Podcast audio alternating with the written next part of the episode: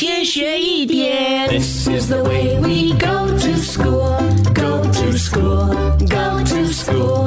This is the way we go to school so early in the morning. 上课喽 Good morning，宁宁，Good morning，龙龙。！Good morning，高老师。高老师早安。嗯，宁宁和龙龙昨天晚上睡了多少个小时呢？嗯应该有七个小时、八个小时吧。对呀，呃，其实哦，不同的年龄阶段的睡眠时间呢是有差别的、老师今天就来和你们分享，如果说是刚出生的新生儿，可能除了喝奶之外呢，一天大概有二十多小时的时间都在睡觉的。那到了婴幼儿时期呢，一天可能睡十多个小时。小学阶段呢，一般会睡八到十二个小时左右。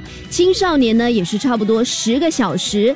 成年人呢，就差不多七到九个小时。那如果说到了老年之后呢，睡眠哦，可能就只在六个小时左右而已哦。呃，那老师你算是老年吗？你睡少个六个小时吗？一天学一点，下课喽！即刻上 Me Listen 应用程序收听更多大咖一起来精彩片段 Podcast。你也可以在 Spotify、Apple Podcast 或 Google Podcast 收听。